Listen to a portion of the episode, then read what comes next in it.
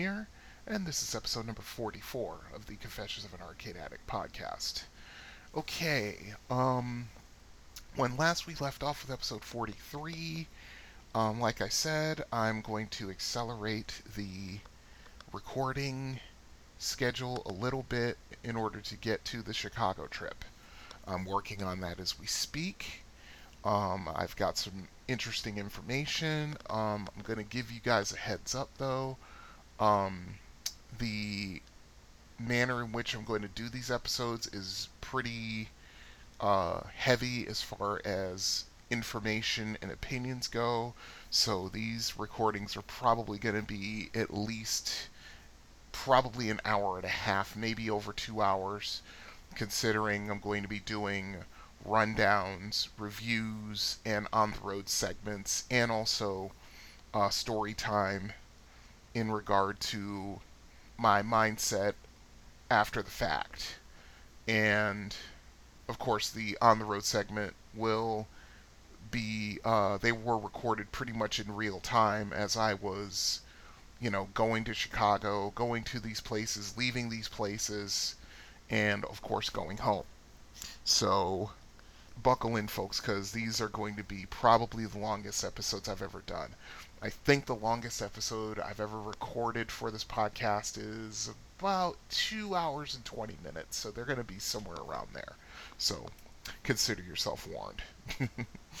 okay, let's see. Um, gaming wise, um, I got onto the New World uh, bandwagon. Um, I love the game, and, there's a lot of hype going around with it, even though now I think a lot of interest is starting to wane for it because, um, aside from doing crafting, once you fulfill the main storyline, there's not all that much to do. And I'm hoping that Amazon puts out expansion packs and things like that for this game because it's beautiful. It's very, very time intensive. It sort of reminds me of a light version of like um, Morrowind um, and games like that. You're doing a lot of running around at first until you can get to s- certain places. Then you can teleport for a fee for your characters. Um, there are multiple servers in different regions, so you can actually make a bunch of characters, even though you're limited to just two characters per server. Um, but there are multiple servers in each group, so you can make as many characters as you want. Um, uh, let's see. The character I'm running right now is a basically a sword and shield fighter with a rifle backup. Now, as uh, I get more comfortable with the game, I'm probably going to use, you know, try to do um, fire mage or healer or a multi-class of those. Um, I love the game. It's very pretty. And yeah, you can get really, really lost just doing the crafting of items and for uh, purchasing uh, armor and weapons and items for your character as you go on.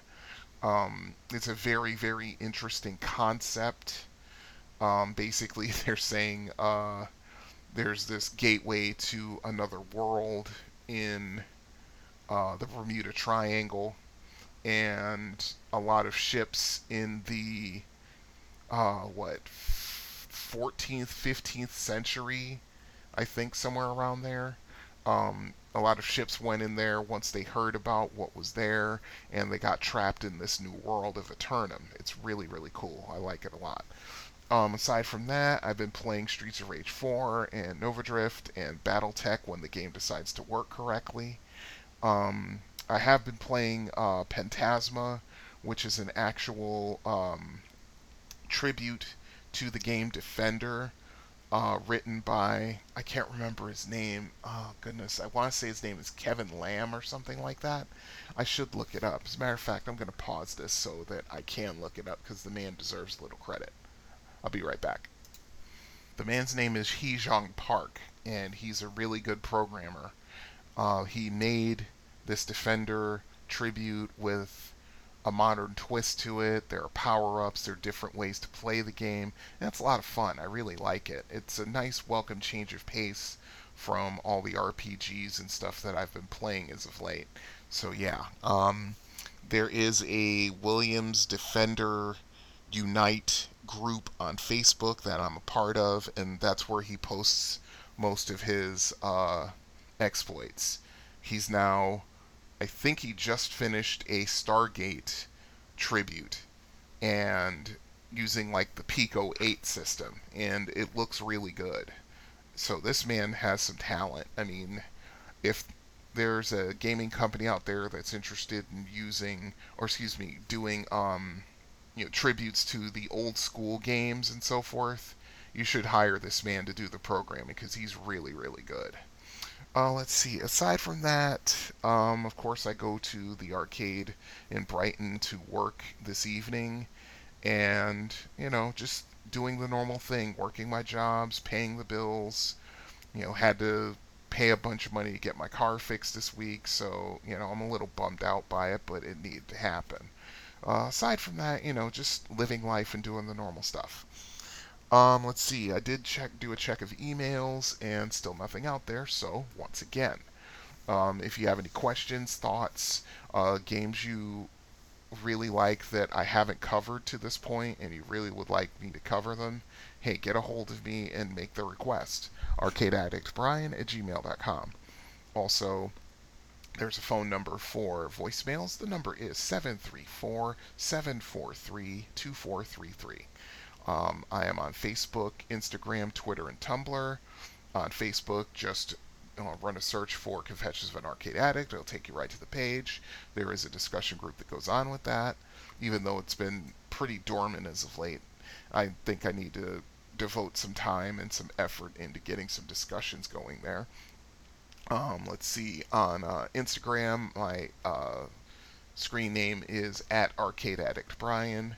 Uh, Twitter is arcadeaddict underscore B, and Tumblr is tumblr.com slash blog slash confessions of an arcade addict. So, once again, multiple ways of getting a hold of the show. And hey, get a hold of me out here. I would love to answer some questions to the best of my knowledge. Remember, I'm not a full on video game expert, even though I do know my way around video games, just not as much as some people you know, if you got questions and if I can answer them, hey, get a hold of me and let's talk about it. Anyway, so I've got a really information packed episode today, and it is right now as we speak almost 7 in the morning, and I want to get this in before my son and my uh, girlfriend wake up for the day, so let's get right on to it. Top 10s.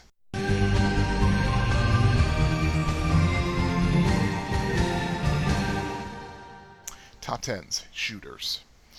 Ever since playing Tank with my brother back in the middle 70s, uh, right up to playing Star Wars Battle Pod at the arcade in Brighton in the modern day, I've always loved shooters. Though fighting games and beat 'em ups rank a close second and third, shooters have always had that special place in my heart and probably always will. Um, let's see. So once again, this is a top 10, not in any particular order, and you know, I thought these were the best 10 shooters that I've ever played in my life. Um, there are, of course, so many shooters that have been um, in the arcades going all the way back to the early 70s to the modern day. And there are so many, I couldn't even begin to list them all. My honorable mentions, I think, mention about 16 maybe a little more than that, but I had to limit myself. Otherwise, I'd have been uh, listing off games from now until the cows come home. So let's get right to this, shall we? Okay, first off, Galaga. Um, of course, this is my favorite, one of my favorite all time shooters and all time video games. uh, as I've said uh, when I did Galaga back in I think episode four or something like that. So, you know, once again, uh, this is the first shooter I was truly obsessed with uh, since probably Space Invaders when that came out in '78. Um, I can't tell you how many times playing this game in the Bridgeport train station made me late for school in 1982 and 1983. Uh, the first time I actually saw Galaga was at the Rexall drugstore in the mall, and I think this was the first game they got. Um, I love playing Galaga to this day, even though I just played straight nine the game and not get the highest score possible. As a matter of fact, I was at Pinball Pete's today, and I did check the uh, Galaga Ms. Pac-Man 25th anniversary machine to see if I still had the high score, and I still do. Um, yeah, that was what 999,970 points. Um, so yeah. Um, I think my all-time high score is like 1.7 million or so, uh, because I think when I played it at um, at Pinball Pete's, as a matter of fact, and I tried to straight nine it and I messed up, and instead of abandoning ship, I said, you know what, I'm gonna try and do it a second time. Now the problem with that is, is that once you get, or what's the last free man that you get at a multiple of 70,000 it is 980,000, I think. Once you get that free guy, you don't get any more. So it's a true test of your skill to get through all the way uh, to straight nine at a second time. So that's what I tried to do. Um, and if I really wanted to like go long distance on it, I'm probably good for about five million points if I really wanted to spend a day doing that. Um, I find straight nining machines a lot more interesting than just going for the highest score possible. I mean, of course, you can, especially with free play machines, you can do the two player trick where um, there are two tricks involved. One is to where the you can get the enemies not to shoot at you, and then uh, you play the second player because that's the one that actually records the score past 1 million points. I think that they uh, came out with a chip uh, that not only saved your high scores when you turn the machine off, but I think it also, the latest ones, I think, record a score all the way up to 9.9 million, you know, before it turns over at 10 million. I think that's what it is, but I'm not 100% sure. I should look that up. But anyway, that's Galaga uh, Mooncresta. Uh, I remember when I first started playing this game at the mom and pop newsstand on Main Street, as I've described in the early episodes. Um, the colors and sound effects were straight up captivating. Uh, the game wasn't easy, but at least the first five five levels are fairly forgiving. Then things start getting fast, not just for the speed, but then certain enemies start shooting at you as well uh, then disappearing from view only to ram you when they reappear if you're in the way. Um, that I used to rack up pretty decent scores at Mooncresta, uh, in excess of 100,000 points. Um, but yeah, it got so ridiculously fast, and then uh, the enemy starts shooting at you as well. Yeah, they it at that point they're trying to just run you off the machine. uh, yeah, that's Mooncresta. Star Wars. Um, if Galaga is number one, Star Wars is one A when it comes to shooters. Um, you know, I could go back and forth between Galaga and Star Wars. You know, you know, one and one A. You know, however you want to say it. But um, when this game came out in '83, I was completely blown away. Atari got it so right with this one, and they got it so wrong with the Empire Strikes Back in '85 and Return of the Jedi in '84. Um, Return of the Jedi was actually a pretty decent game, but they could have done a better job of that game. Um, as a matter of fact, they sort of realized it by making Return of the Jedi a raster scan game, that it wasn't captivating as captivating to the game playing audience as the original Star Wars was. So they went back to it with The Empire Strikes Back in '85, but the way that game is programmed, it's not nowhere near as interesting or fascinating as the original Star Wars. That's just how I figure. Um, I still play Star Wars to this day, and I do better at the game now that I'm in my 50s than I did in my teenage years. It's still a little weird to see. I still hold all three high scores at the arcade in Brighton, and it's something to be proud of, even though someone who's really good can probably, with the way the machine is set up, knock that score out in short order. It's just that nobody who's that as good has come there yet to do so. And as long as that happens, well, I can still be proud of myself, right? Um, let's see, 1943. Okay, don't get me wrong. I like 1942, but even getting halfway through the game is a severe test of your stamina, never mind finishing the game. Um, when Capcom released 1943, I liked the game much better. The pace wasn't quite as frenetic as 1942 was when you got to the middle, uh, to the two thirds point of the game. Uh, it was no longer one hit and done. You had an energy bar that could afford you three or four hits, but the downside was is that if you were shot down, then it was game over. Uh, the enemies were more varied, and you could select different kinds of firepower with your power ups and actually maintain it uh, by getting more power ups. Uh, the different um, firepower was on a timer, and as you went through the game, if you got the proper power icon that co- coincided with the firepower you were using, it would extend that time. Um, it, like I said, it, there was a lot more there but like I said, at least as far as I got in the game, and I think like my my high score on that game is like I want to say like 400,000 or something like that. Um, the pace wasn't quite as crazy, so yeah, it just was a lot better of an experience for me. So it gets his just due here. Time Pilot. Well, I just covered Time Pilot in episode 43. Um, the game drew me in almost immediately. Uh, the controls were simple, but the goal of the game seemed to be just as simple, but that's where the simplicity ended. It started off easy enough and kept getting harder and pretty much never stopped until your game was over. I mean, I loved its sequel, Time Pilot 1984, but the original just had it. It was perfect. I still play that game at uh, the arcade in Brighton uh, before, usually before I go on shift at the arcade. So, you know, just the fact that I play it as much as I do now, that pretty much means, hey, that's how it gets its place in my top 10. Uh, Star Trek Strategic Operations Simulator. My second favorite favorite vector shooter game, with of course Star Wars taking this top spot.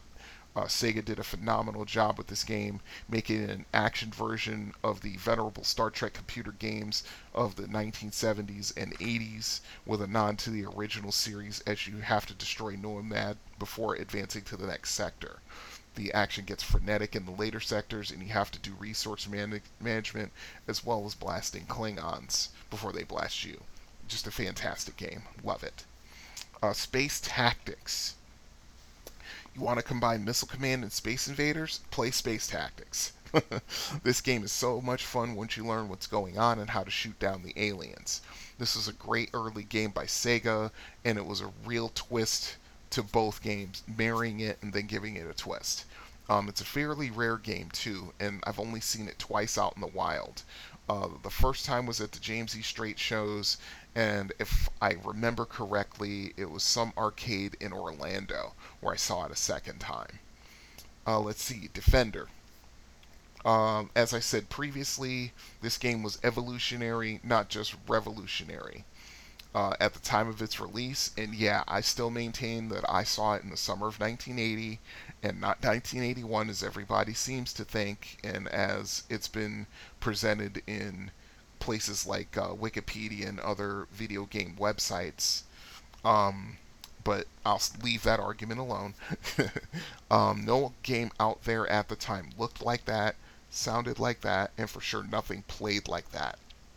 It was intimidating, captivating, and thrilling at all the same time. I remember uh, those machines were lined up four abreast at the James E. Strates Straight Show's arcade tent like it was yesterday. Um, I was in awe of this game from day one, and hardly anyone wanted to play it at first because it was just that damned hard. the 50 cents I threw into that machine at the time lasted me maybe, maybe 15 seconds. Uh, but once it came to the Trumbull Mall arcade uh, later that year, I started to uh, try to get passable at it, if not good. And it took me about a year of constant play to do so. I wa- I'm not a master at it, and I certainly wasn't back then, but I wasn't a scrub either. Um, at the time of this writing, which was August 13th, um, and I just talked about it. Now I think about it, um, I found that uh, tribute game called Pentasma on Steam for 99 cents, and it's a great game with a modern twist to it, and so even to this day, the legacy of Defender lives on. Let's see, Asteroids, uh, the first f- true free flight shooter, or at least the one I ever saw, the first one I ever saw. Um, I think uh, Space War pre, of course, Space War predates this by a couple of years, but I think I didn't see Space Wars until uh, the James E. Strates shows in probably the summer '79.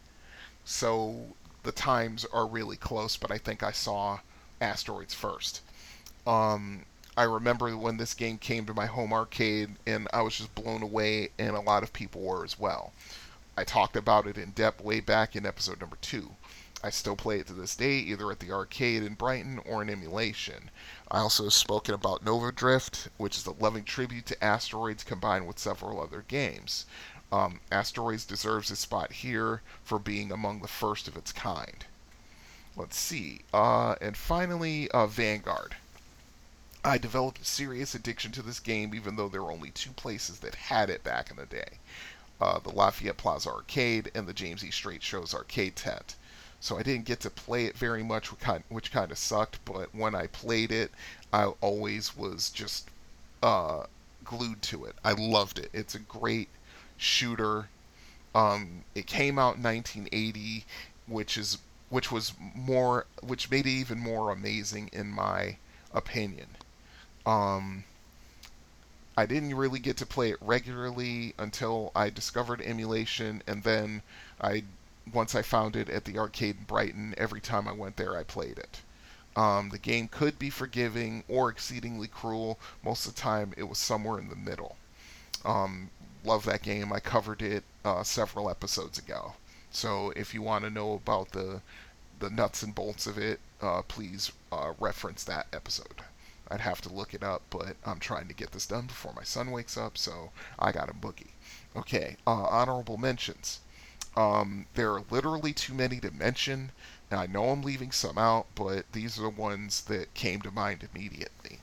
Uh, Tempest, Twin Cobra, Flying Shark, 1980, oh, excuse me, 1942, Time Pilot 84, Gyruss, Bosconian, which I will cover in the next segment, uh, Carnival, Missile Command, Space Invaders, Scramble slash Super Cobra, Berserk, Frenzy, Sinistar, Moon Patrol, Gondomania, Stargate, Robotron, Smash TV, Starship One, Starfire, Starhawk, Star Castle, Lunar Rescue, and Ikari Warriors, and that's where I had to cut it off. Because, like I said, I could list at least 40 to 50 games as honorable mentions in this category. So, those are my top 10s with honorable mentions, of course.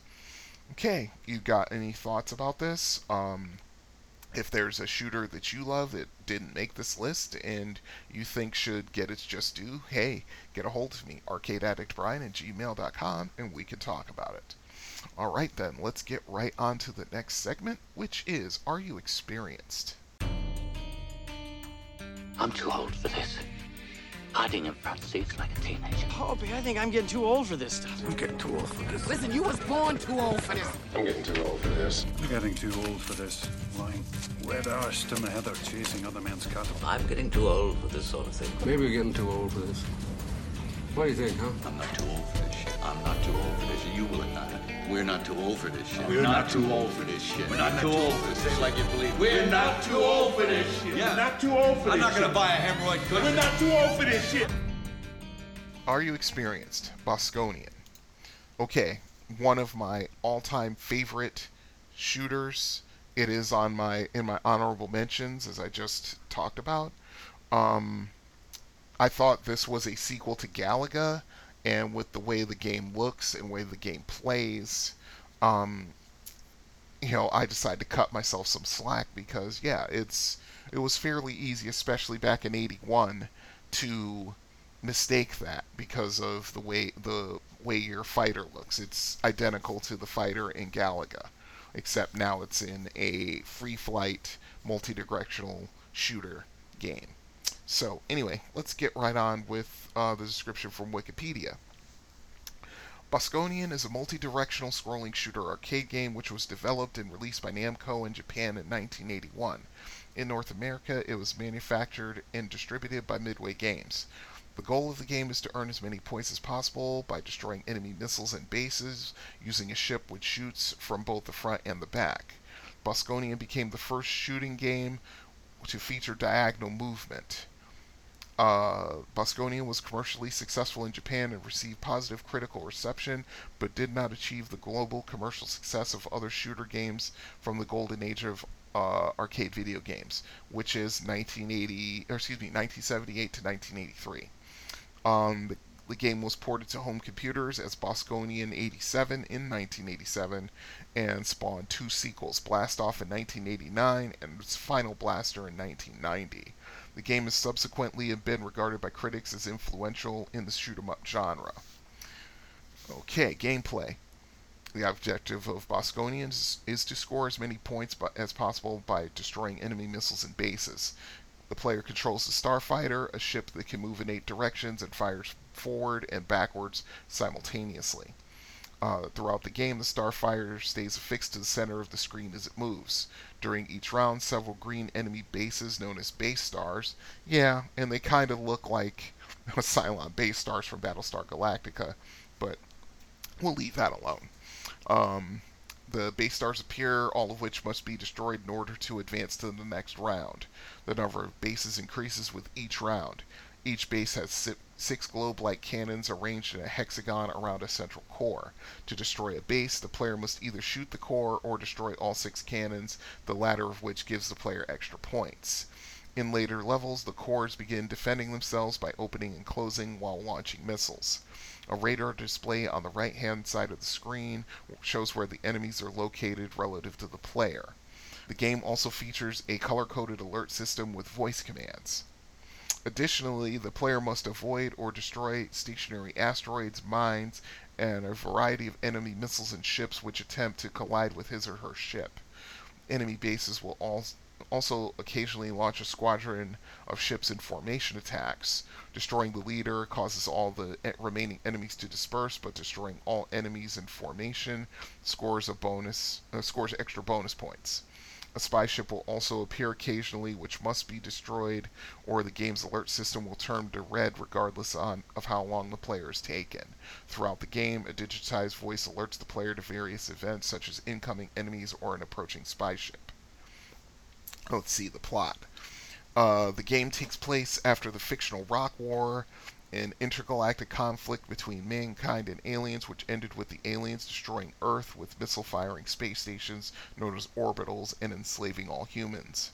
In an attempt to fight back against the aliens and regain their independence, humans built a spacecraft known as the Starfighter with the best technology they could find.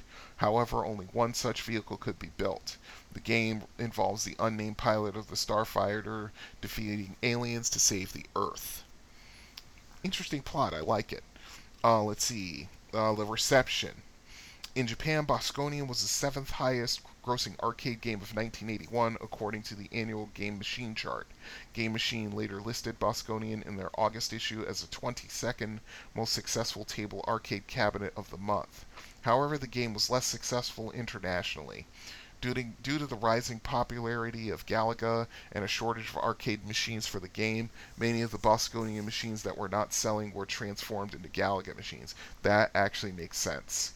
Galaga over here in the United States was such a phenomenon that, yeah, I can certainly understand it, even though I think Bosconi is, is pretty interesting as well. Uh, to continue.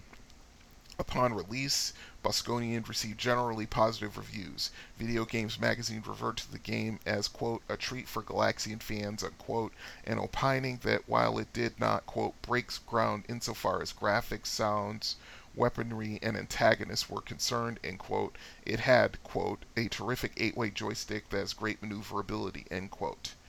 Electronic Games called it, quote, a real space gamer's delight, end quote, highly praising its 360 degree movement and the ship's simultaneous front and rear fire, which they noted made it the first game to feature either element as well as its graphics, gameplay, and other mechanics. Uh, Mike Roberts and Steve Phipps of Computer Gamer reviewed the arcade game several years after its release in 1985, stating it was, quote, good value and still, quote, enjoyable to play, end quote. In a retrospective 1998 review of the game, Brett Alan Weiss of All Game wrote that the game's front rear firing system, radar display, and alert system, quote, helped make the game a cut above the average shooter of the era, end quote. In re- another retrospective review in 2018 of the Sharp X68000 version of the game, Akiba PC Online praised the conversion's accurate portrayal of the arcade original and the wonderful rearranged soundtrack. Beep criticized the Sord M5 version of the game for its poor quality, low difficulty level, and lack of features from the arcade original, such as the voice samples. Let's see, and the accolades. Uh, Bosconian won the 1983 Arcade Award for Best Science Fiction Fantasy Coin-Op Game, beating both Atari's Gravitar and Sega Zaxxon. Wow, that's some stiff competition. In 1998, Japanese publication Gamest selected Bosconia as one of the best arcade games of the era, com- complementing its Rally X like radar system, atmosphere, and addictive nature. They have cited it as being an influential shooter for its vast game world and setting, labeling it as, quote, an excellent introductory game, end quote, for new players to the genre. And let's do the legacy real quick. Bosconian has been considered influential for other multi-directional shooters and has been called, quote, a granddaddy of the multi-directional shooter, end quote, by Retro Gamer. Bosconian served as the main inspiration for the 1983 arcade game Sinistar and as an inspiration for the 1982 arcade game Time Pilot. Yeah, how about that? Uh, later appeared in several Namco Museum compilations for PlayStation and other consoles, including Namco Museum Volume 1, Namco Museum 50th Anniversary, Namco Museum Virtual Arcade, and Namco Museum Megamix. The game has also been released as part of Jakks Pacific's TV game controllers. I remember those. I remember that I wanted to actually get those, but then I found out about Namco Museum and I went in that direction. So yeah, that's all. That's the information on Wikipedia. Let's see my experiences with it. Um, I've been trying to rack my brain and I can't remember when I saw this game first. I think, I think the first time I saw it, because as I was reading this and my brain started going, I think the first time I ever saw Bosconian was at uh, the Liggett's drugstore. But let's see, Milford Rec got it, Spanky's got it. Um, I could find it in other places, just that I'm trying to remember. I think that's the first time I ever saw it. Was at the Liggett's drugstore in uh, the Trumbull Mall. Uh, let's see as I've said before, I originally thought the game was the sequel to Galaga, which I was playing constantly at that point. Uh, it's a fun yet at times frustrating game, and I and I still feel that way today. I played Bosconian last week before I started my shift at the arcade, and yeah, it's just one of those games that yeah, it can really get under your skin if things aren't going well for you. But let's see. Well, but let's get on to time for some strategy so I can give you a, a few tips about this game because, yeah, it, you, you need to have an understanding of it. So here we go. Time for some strategy. I'll be damned. What happened? Combat tactics, Mr. Ryan.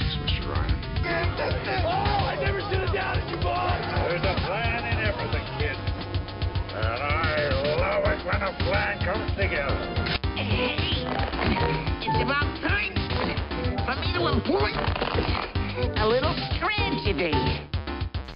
Time for some strategy. The first thing you have to understand about this game is that the enemy has a movement advantage over you.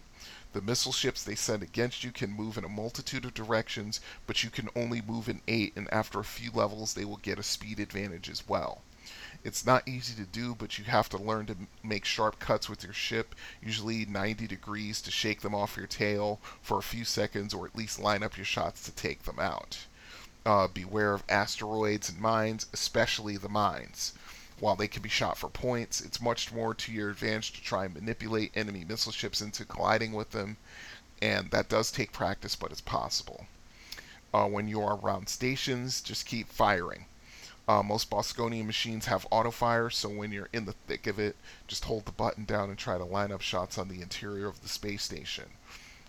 As it said in the uh, in the previous segment, another thing you can do is to try to take out the pods flanking the interior uh, so you can actually not have the pods shooting at you while you're lining your shots up to hit the core.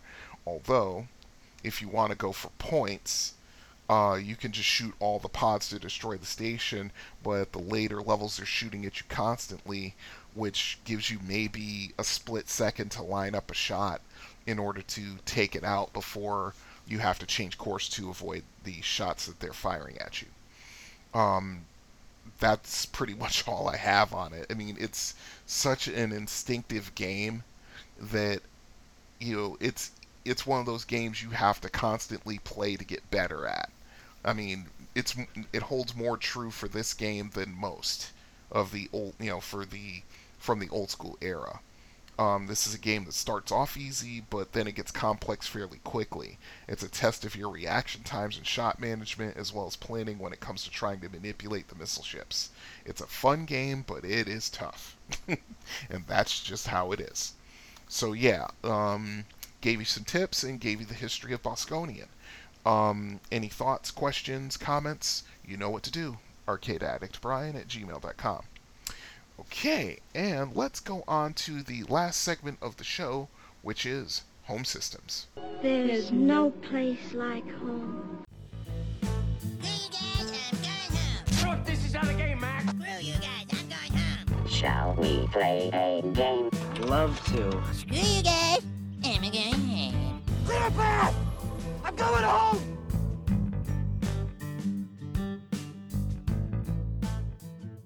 Home systems, the Sega Saturn. Now, I love this.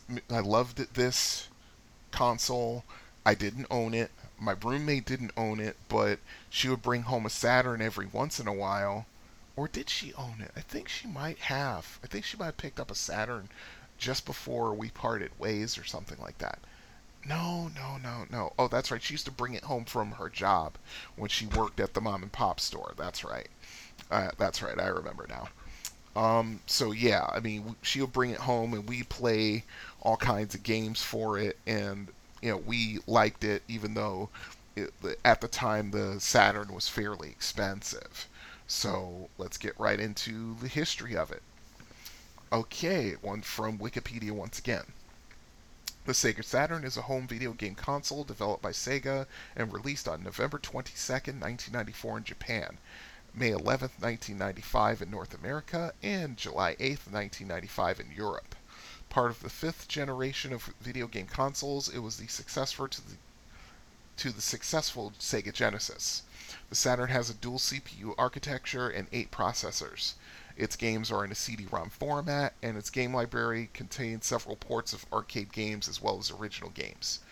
Development for the Saturn began in, began in 1992 the same year that Sega's groundbreaking 3D Model 1 arcade ha- hardware debuted. The Saturn was designed around a new CPU from Japanese electronics company Hitachi.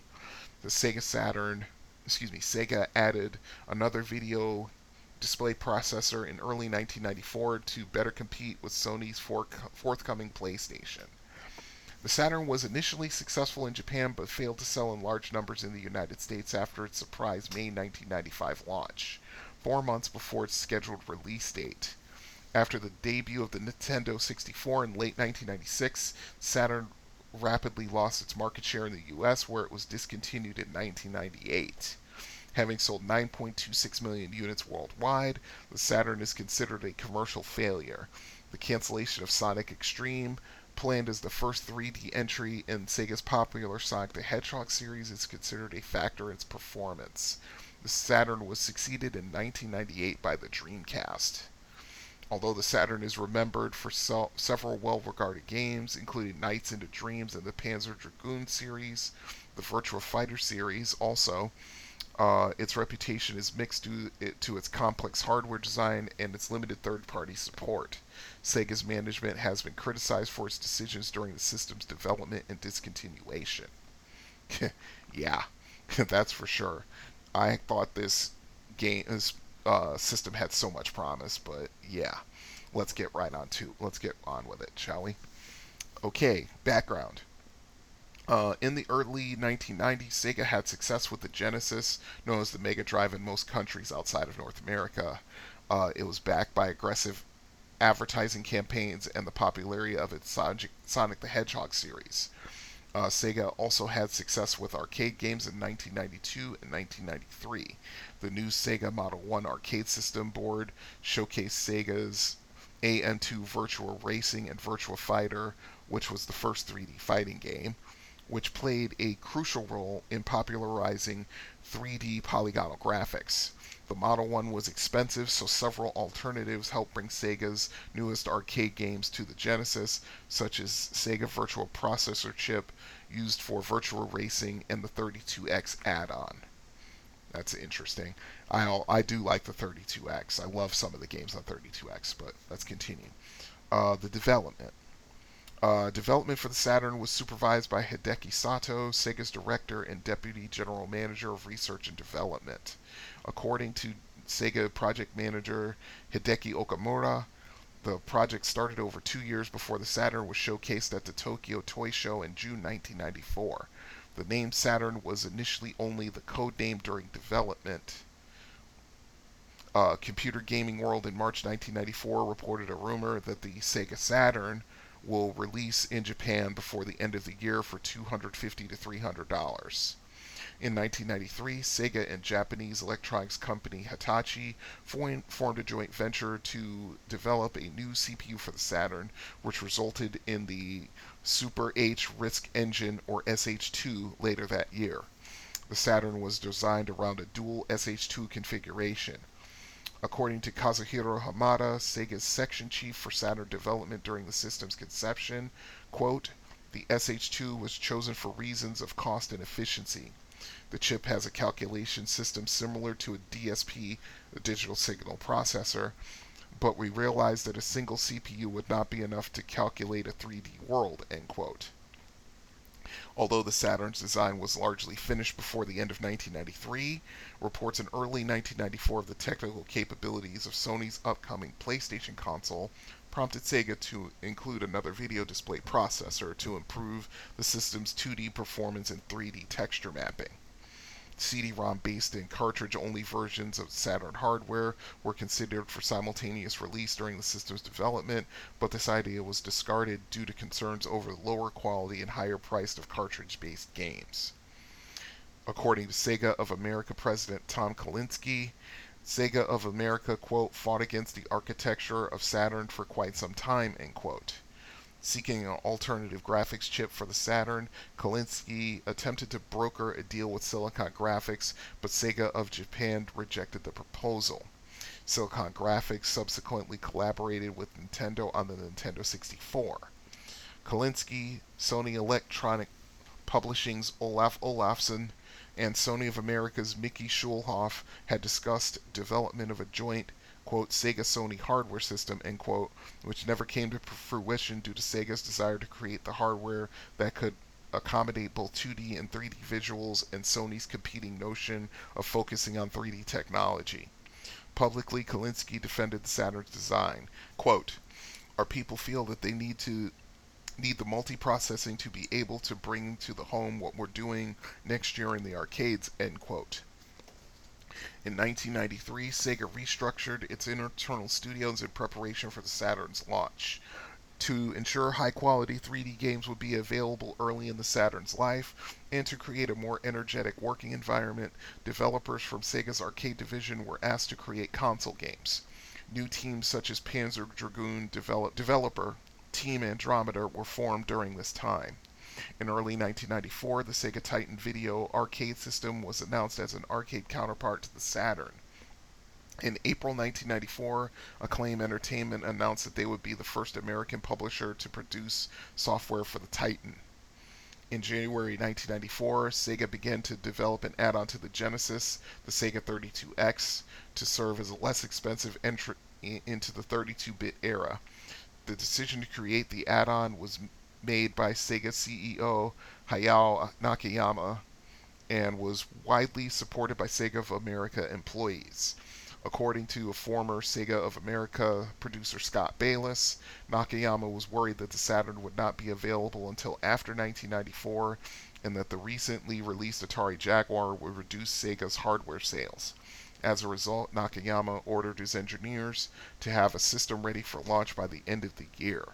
The 32X would not be compatible with the Saturn, but Sega executive Richard Brudvik Lindner pointed out that the 32X will play Genesis games and have the same system architecture as the Saturn. That's interesting. This was justified by Sega's statement that both platforms would run at the same time and that the 32X would be aimed at players who could not afford the more expensive Saturn.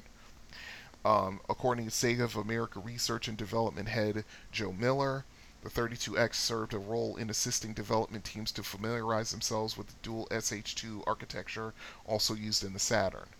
Because the machines shared many parts and were prepared to launch around the same time, tensions emerged between Sega of America and Sega, Sega of Japan when the Saturn was given priority. yeah, that's that's a problem.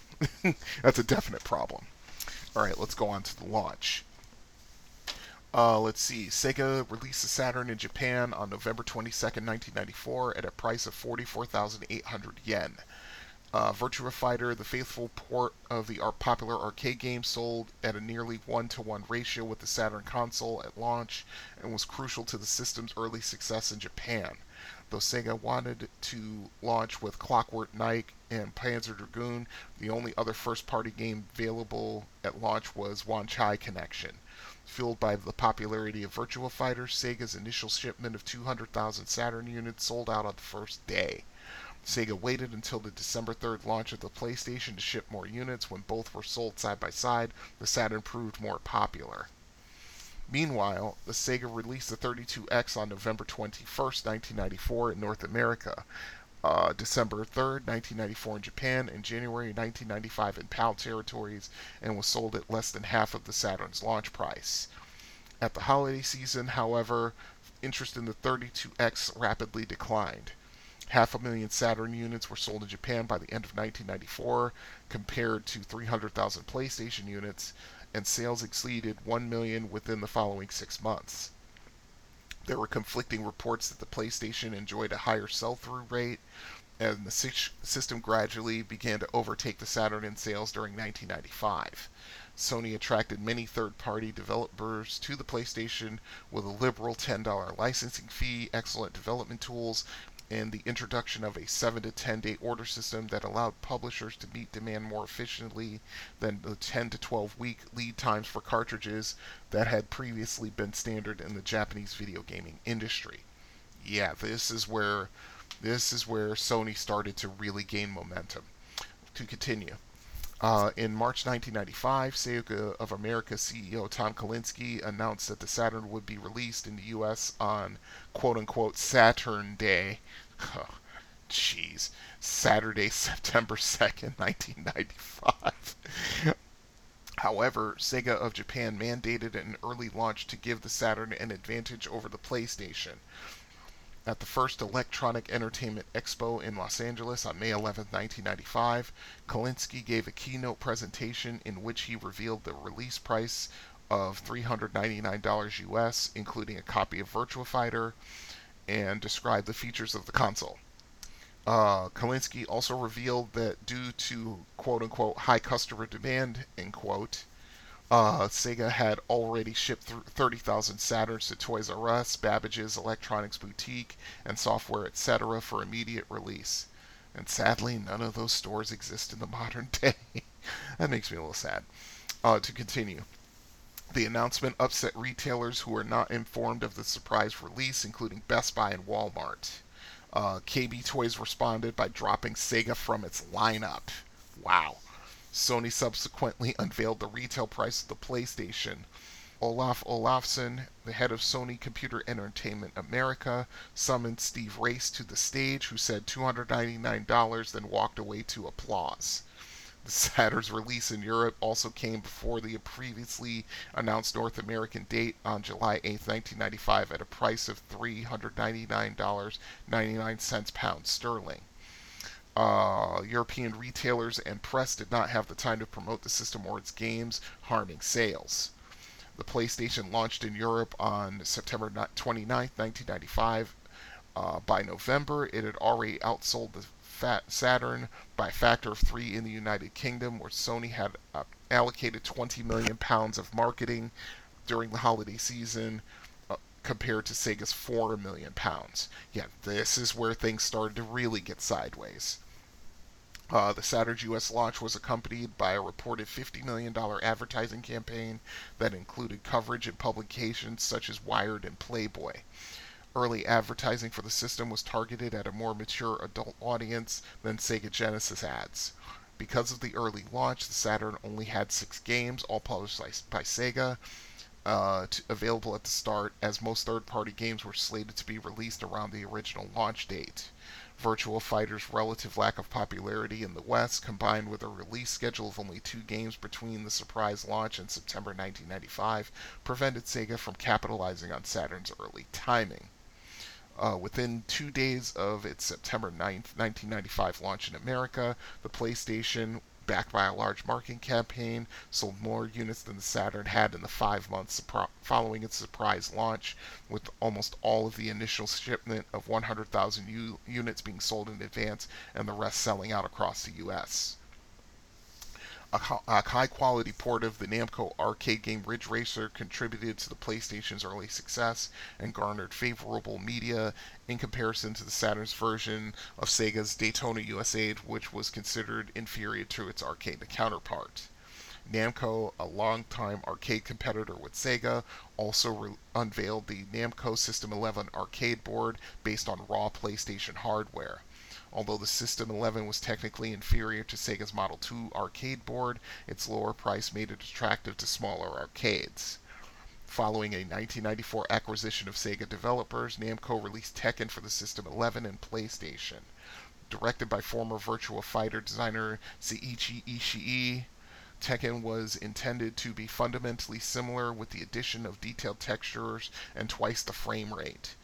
Tekken passed Virtua Fighter in popularity due to its superior graphics and nearly arcade perfect console port, becoming the first million selling PlayStation game.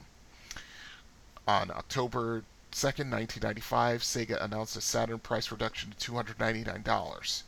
High quality Saturn ports of the Sega Model 2 arcade game hits uh, Sega Rally Championship, Virtua Cop, and Virtua Fighter 2, running at 60 frames per second at a high resolution, were available by the end of the year and were generally regarded as superior competitors to the, on the PlayStation.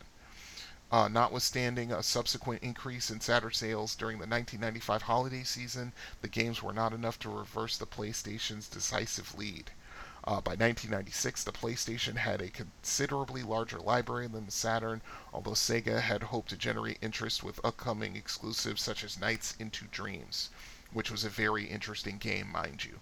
Um, an informal survey of retailers showed that the Saturn and PlayStation sold at roughly equal numbers during the first quarter of 1996. Within fir- its first year, the PlayStation secured over 20% of the entire US video game market. On the first day of the May 1996 E3 show, Sony announced a PlayStation price reduction to $199, a reaction to the release of the Model 2 Saturn in Japan at a price roughly equivalent to $199. On the second day, Sega announced that it would match this price, though Saturn hardware was more expensive to manufacture. Yeah. See, they got they really they messed up in a lot of ways, and then they were on the back foot ever since then. Okay, uh, continue to continue. Uh, despite the launch of the PlayStation and Saturn, sales of 16-bit games and consoles continued to account for 64% of the video game market in 1995. Sega underestimated the continued popularity of the Genesis and did not have the inventory to meet demand. Sega was able to capture 43% of the dollar share of the US video game market and sold more than 2 million Genesis units in 1995. But Kalinske estimate, estimated that, quote, we could have sold another 300,000 Genesis systems in the November December timeframe, end quote.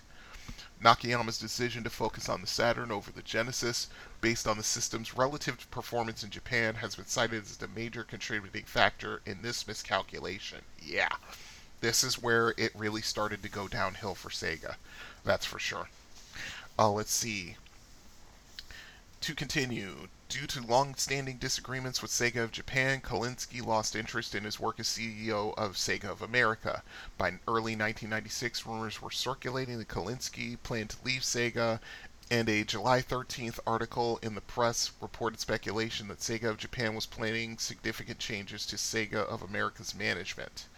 On July 16, 1996, Sega announced that Kalinske would leave Sega after September 30th, and that Shoichiro Irimajiri had been appointed as chairman and CEO of Sega of America.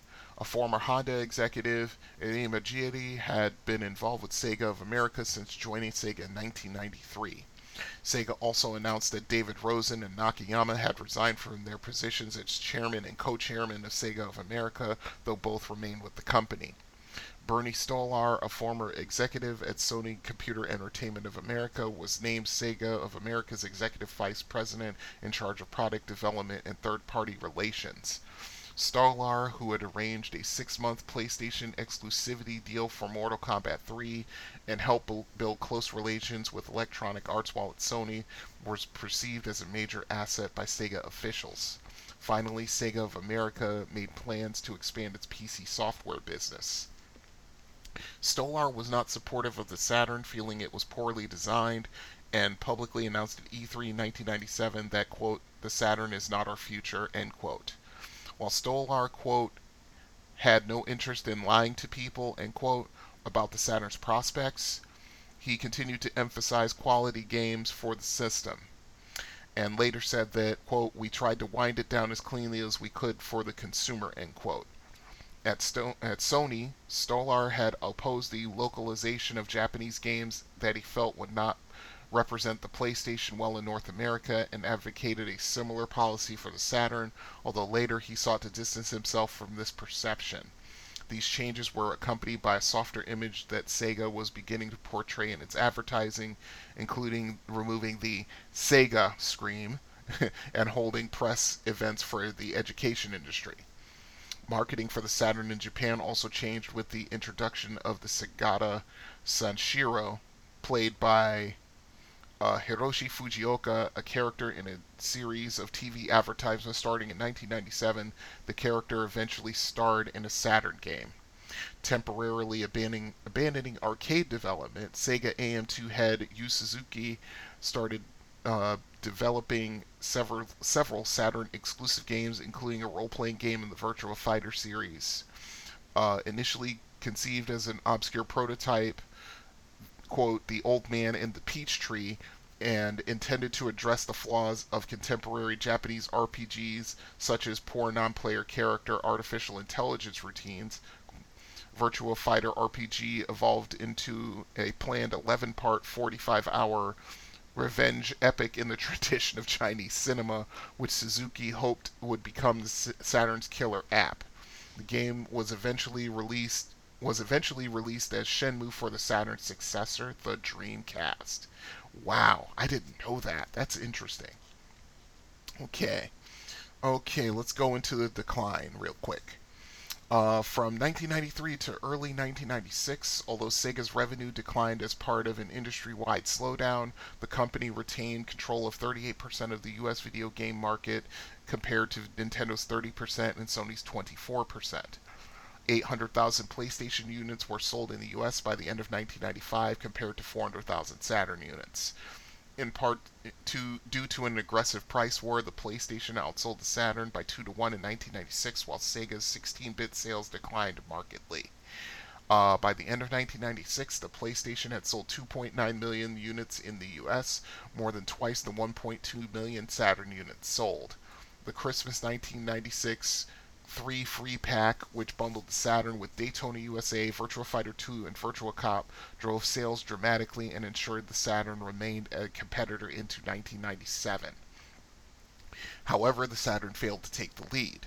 After the launch of the Nintendo 64 in 1996, sales of the Saturn and its games were sharply reduced, while the PlayStation outsold the Saturn by 3 to 1 in the US in 1997. The 1997 release of Final Fantasy VII increased the PlayStation's popularity in Japan. As of August 1997, Sony controlled 47% of the console market, Nintendo 40%, and Sega only 12%. Neither price cuts nor high profile game releases proved helpful reflecting decreased demand for the system. Worldwide Saturn shipments during March to September 1997 declined from 2.35 million to 600,000 versus the same period in 1996. Shipments in North America declined from 800,000 to 50,000. Due to the Saturn's poor performance in North America, 60 of Sega of America's 200 employees were laid off in late 1997. Wow yeah, it started to, it really started to gain momentum and not in a good way. As a result of Sega's deteriorating financial situation, Nakayama resigned as president in January of 1998 in favor of Irimajiri. Stolar subsequently acceded to president of Sega of America. Following five years of generally declining profits, in the fiscal year ending March 31, 1998, Sega suffered its first parent and consolidated financial losses since its 1988 listing on the Tokyo Stock Exchange. Due to a 54.8 decline in consumer product sales, including a 75.4% decline overseas, ouch, the company reported a net loss of 43.3 billion yen or 327.8 million dollars and considered a net loss of 35.6 billion dollars or 269.8 million US dollars. Shortly before announcing its financial losses, Sega announced that it was discontinuing the Saturn in North America to prepare for the launch of its successor. Only 12 Saturn games were released in North America in 1998.